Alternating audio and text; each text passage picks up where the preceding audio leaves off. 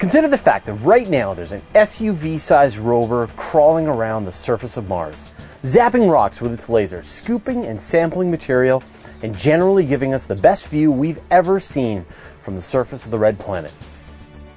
NASA's Curiosity rover has been on the surface of Mars since 2012, following the story of water.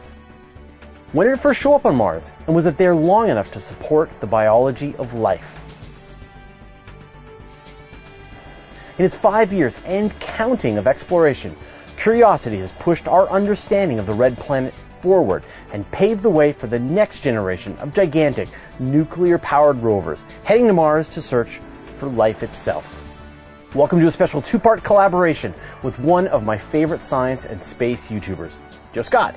In his Answers with Joe series, Joe has dug into the history of SpaceX, how synesthesia works, and of course, my favorite topic, the Fermi paradox. It turns out that while I was working on a History of Curiosity episode, Joe was working on a video about the upcoming Mars 2020 rover, the sequel to Curiosity, so it just seemed natural to collaborate. As always, I'll put a link to Joe's episode in the cards, show notes, and end credits. Watch these videos in any order that you like. Now here's what Joe has to say. Hi, I'm Joe Scott, and I am super thrilled to be collaborating with Fraser on this topic. Over here on my channel, I talk about all kinds of science stuff, from life extension to futurism to space travel, but today I'm going to be focusing on NASA's follow up to Curiosity, the Mars 2020 rover. So when Fraser's done blowing your mind, I invite you to come check out my video to see how NASA plans to follow that up and what new discoveries we might find in the future. Anyway, hope to see you there. Now back to Fraser. Originally known as the Mars Science Laboratory, NASA's Curiosity rover is part of a global effort to research the history of Mars, specifically, what happened to its water.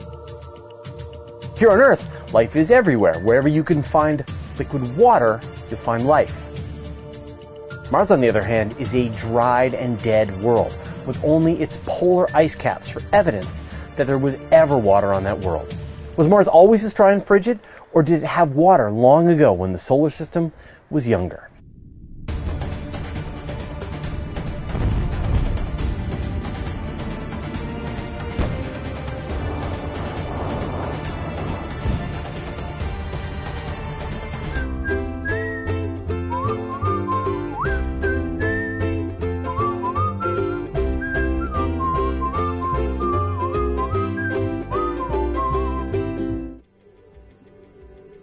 NASA's Spirit and Opportunity rovers were sent to Mars to answer the question Was there ever liquid water on the surface of Mars? Actually, after 13 years on the surface of Mars, with Opportunity continuing to send back the science, the better question might be how long can a rover survive and how much punishment can it handle? By 2015, Opportunity had completed an actual marathon on the surface of Mars. Just a couple of days ago, it saw its 5,000th sunrise. But back to the water question. In 2004, NASA announced that Opportunity had landed in a region that had once been drenched in water and would have been a good habitable environment. It found tiny spherical pebbles known as concretions which would have needed water to form. It found examples of chemicals like sulfates, hematite, and jarosite that would have required water to form. But was water located on the surface of Mars long enough to support life? This was Curiosity's job. Not only to find evidence of water, but to find out how long water had been present on the surface of Mars. Three, two, one. Main engine start, zero, and liftoff of the Atlas V with Curiosity, seeking clues to the planetary puzzle about life on Mars. Curiosity was launched on November 26, 2011, and arrived at Mars on August 5, 2012. Unlike previous rovers and landers, Curiosity was huge, the size of an SUV. In order to enable the landing of a rover this massive, NASA had to develop an entirely new landing system, which used a series of methods to slow its descent to the surface of the red planet. When it hit the atmosphere, Curiosity used an aeroshell to bleed off as much velocity as possible.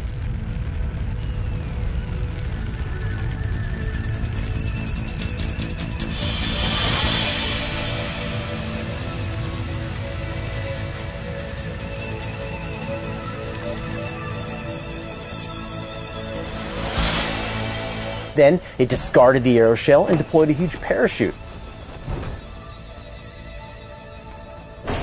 But the parachute alone wasn't enough to slow it down.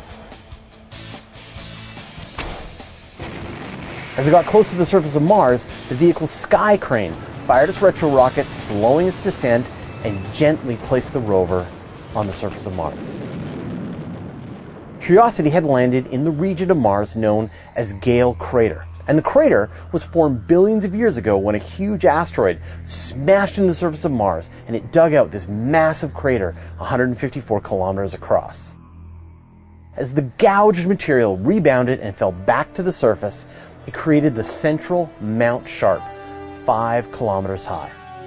This natural excavation gave mission controllers the perfect spot to see the natural layers of rock that had been deposited over eons. And it appeared that layers of material had been deposited into the crater by water, filling it up. And then over an even longer time, wind erosion blasted away that material until Mount Sharp was all that remained. And it was there that Curiosity landed, at the foot of Mount Sharp, ready to slowly climb its way up the flanks, studying the material deposits and following the story of water on the surface of Mars. Spirit and Opportunity were powered by solar panels. Curiosity, on the other hand, is so much larger, and so it uses a radioisotope thermoelectric generator for electricity, a chunk of decaying plutonium that throws off so much heat it can be used to power a rover this big. With this much electricity, Curiosity has a suite of scientific instruments it can use to study the environment around it.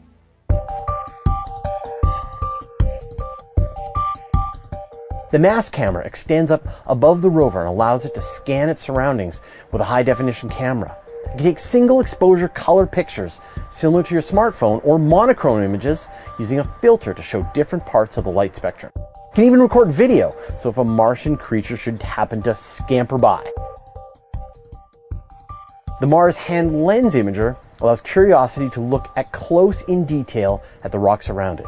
Using the equivalent of a magnifying glass attached to the end of its arm, it has different lights that it can use to illuminate the rock to pick out different features. APXS is the alpha particle X-ray spectrometer, which can be placed right next to a rock to find out exactly what it's made of.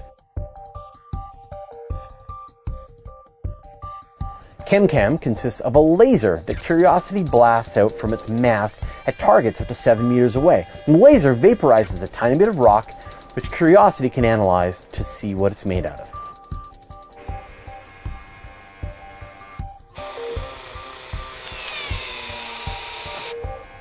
CheMin, or the Chemistry and Mineralogical Instrument, gathers rock samples, pulverizes them, and then beams X-rays through the powder to study what they're made of. SAM is the sample analysis of Mars. It's like an oven inside Curiosity. Picks up samples, heats them until they vaporize, and then studies the gases to find out what was in the sample. The minerals in these samples will tell scientists if Mars was once habitable. The Radiation Assessment Detector, or RAD, measures the ongoing radiation on the surface of Mars, as well as the amount of radiation the mission received on its voyage from Earth to Mars. The dynamic albedo of neutrons, or DAN, is an instrument designed to measure the amount of water ice located in the regolith beneath the rover's wheels. And the rover environmental monitoring station measures what the weather's like on Mars. And there were a couple of other instruments that helped study what was happening as the spacecraft was coming in for a landing. Now, you know the incredible suite of instruments that Curiosity brought to bear on the red planet time to talk about the discoveries, and we'll talk about that in a second. But first, I'd like to thank Dave Johnson, Heroic Hedgehog, Stephen Tilley, Kurt Howes, Zach Schultz, Zachary Fluke, and the rest of our 805 patrons for the generous support. If you love what we're doing, you want to get in on the action, head over to patreon.com slash universe today.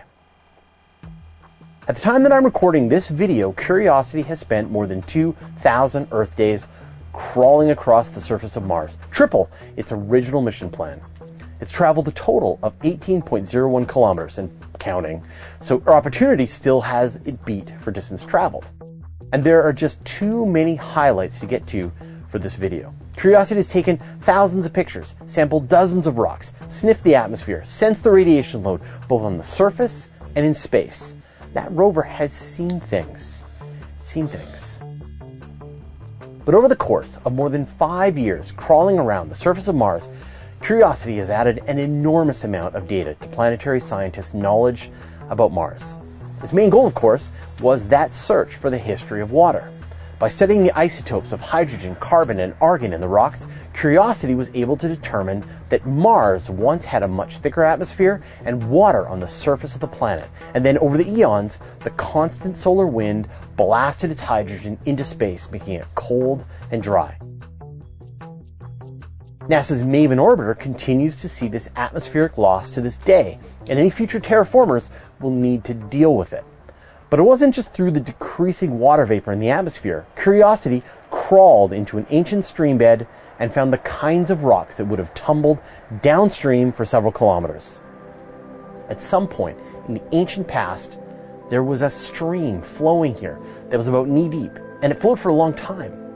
Curiosity found that Mars was once the ideal habitat for microbes. In an ancient mud deposit in a region called Yellowknife Bay, Curiosity found sulfur, nitrogen, oxygen, phosphorus, and carbon. Like, this is how you get microbes. Not only that, but in the clay in the samples wasn't overly rich in salt, which means that it would have been drenched in drinkable water. But it found more than the raw chemicals of life. It found the organic molecules that make up life itself. It sampled rocks from a different region and turned up organic carbon compounds which had been preserved in the rocks.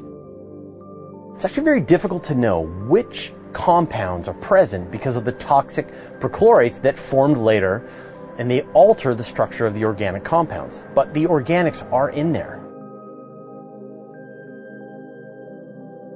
One of the most fascinating discoveries made by Curiosity was the detection of methane in the atmosphere of Mars.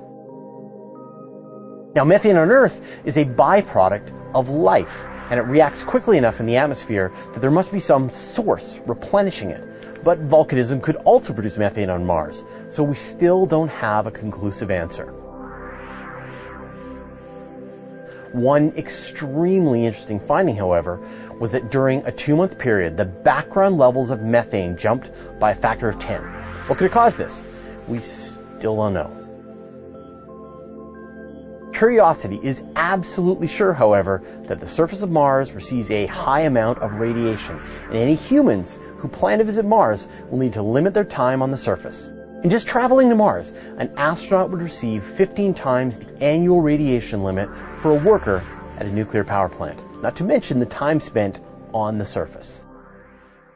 Because Curiosity has such a long-lived power source, we can expect it to carry on for many more years, continuing to explore the environment inside Gale Crater, crawling up the flanks of Mount Sharp, following the history of water, and helping scientists on Earth understand this hostile environment. We don't know what it will find next, but we can be sure that there will be much more science coming out of this mission for years to come. And of course, I'll let you know when they find anything interesting. Now, don't forget to follow this story into the future. Joe Scott picks up the trail and talks about the future missions, which will be continuing the exploration of Mars. Did you watch the Curiosity landing live? Have you got fond memories of the mission so far? Let me know your thoughts in the comments. You want more space news?